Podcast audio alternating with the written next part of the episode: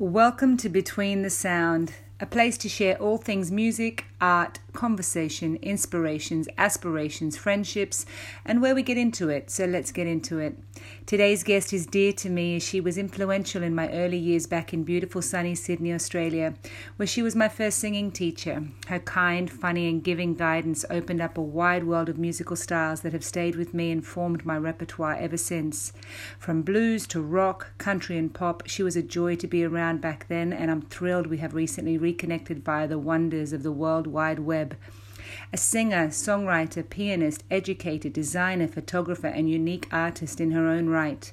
She studied at the Sydney Conservatorium of Music and quickly began teaching, which culminated the dream of opening the Blue Mountains Music Academy, running it from her idyllic location for 18 years.